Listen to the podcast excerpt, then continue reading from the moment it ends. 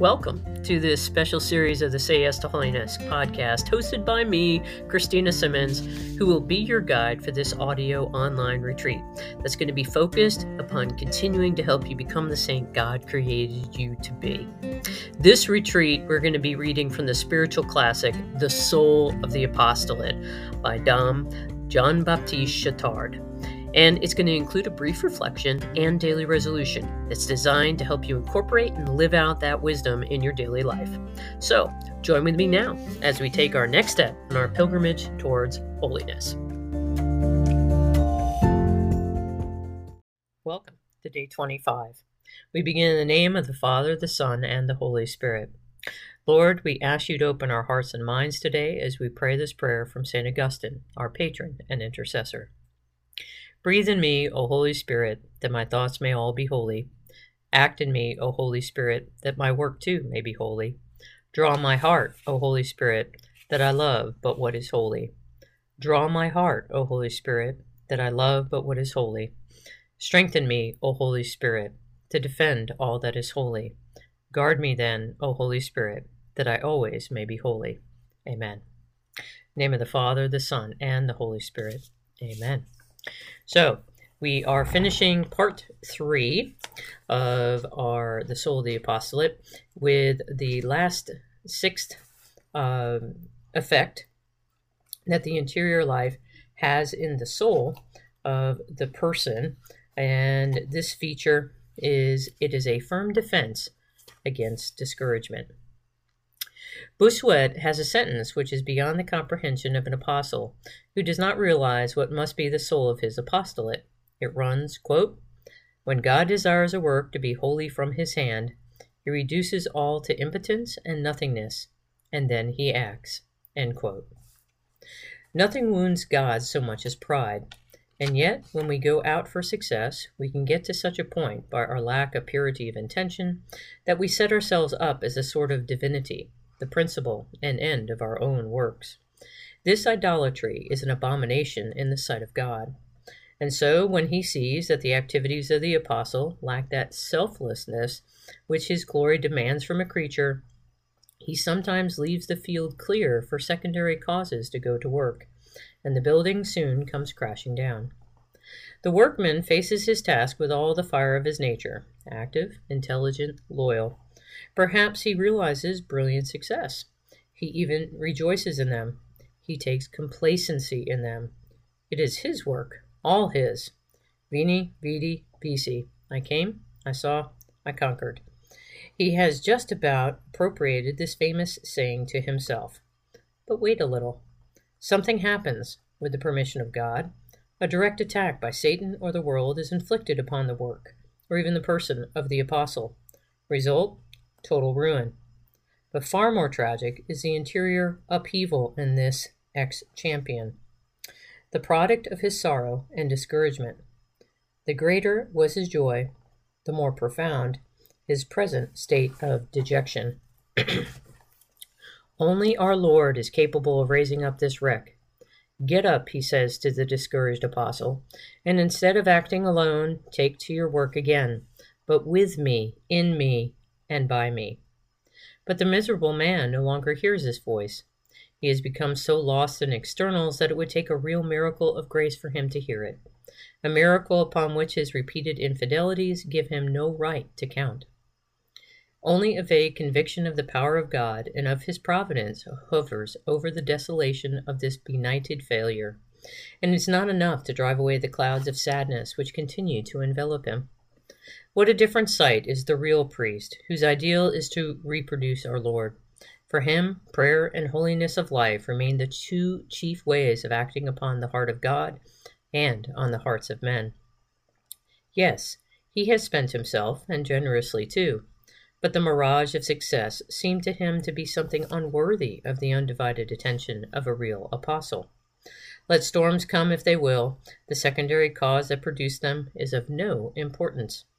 In the midst of a heap of ruins, since he has worked only with our Lord, he hears clearly in the depths of his heart, Fear not, which give back to the disciples in the storm their peace and confidence. He runs to renew his love of the Blessed Sacrament, his deep personal devotion to the sorrows of Our Lady, and that is the first result of the trial. His soul, instead of being crushed by failure, comes out of the wine press with its youth renewed. His youth will be renewed like an eagle. Where does he get this attitude of humble triumph in the midst of defeat? Seek the secret of it nowhere else but in that union with Christ and in that unshakable confidence in his omnipotence which made St. Ignatius say, quote, If the company were to be suppressed, without any fault on my part, a quarter of an hour alone with God would be enough to give me back my calm and peace. Unquote. The heart of an interior soul, says the Cure de Ars, stands in the middle of humiliations and sufferings like a rock in the midst of the sea. We wonder if most active workers are capable of applying to their own lives the idea expressed by General de Sonis in this wonderful daily prayer related by the author of his life. My God, here I am before you, poor, little, stripped of everything. Here I am at your feet, sunk in the depths of my own nothingness. I wish I had something to offer you, but I am nothing but wretchedness. You, you are everything. You are my wealth. my God, I thank you for having willed that I should be nothing in your sight. I love my humiliation and my nothingness. I thank you for having taken away from me a few self satisfactions of self love, a few consolations of the heart. I thank you for every deception that has befallen me, every ingratitude, every humiliation. I see that they were necessary. The goods of which they deprived me might have kept me from you. O oh my God, I bless you when you give me trials. I love it to be used up, broken to pieces, destroyed by you. Crush me more and more. Let me be in the building not as a stone worked and polished by the hand of the mason, but like an insignificant grain of sand gathered from the dust of the road. My God, I thank you for having let me catch a glimpse of the sweetness of your consolations, and I thank you for having taken away that glimpse. Everything that you do is just and good. I bless you in my abject poverty. I regret nothing except that I have not loved you enough. I desire nothing but that your will be done. You are my owner. I am your property. Turn me this way or that way. Break me up. Work on me however you like. I want to be reduced to nothing for love of you. O oh, Jesus, how good is your hand, even at the most terrible intensity of my trial. Let me be crucified, but crucified by you. Amen. The apostle does indeed suffer. Perhaps the event that has just frustrated his efforts and ruined his work will result in the loss of several of his flock. A bitter sorrow for this true pastor, but it will not be able to dampen the ardor that will make him start over again. He knows that all redemption, be it merely that of a single soul, is a great work, accomplished above all by suffering. He is certain that generosity in supporting trial increases his progress in virtue, and procures greater glory for God, and this certainly is enough to sustain him. Besides, he knows that often God wants from him nothing more than the seeds of success. Others will come who will reap rich harvests, and perhaps they will think themselves entitled to all the credit. But heaven will be able to see the cause of it all in the thankless and seemingly sterile work that went before. I have sent you to reap that which you did not labor. Others have labored, and you have entered into their labors.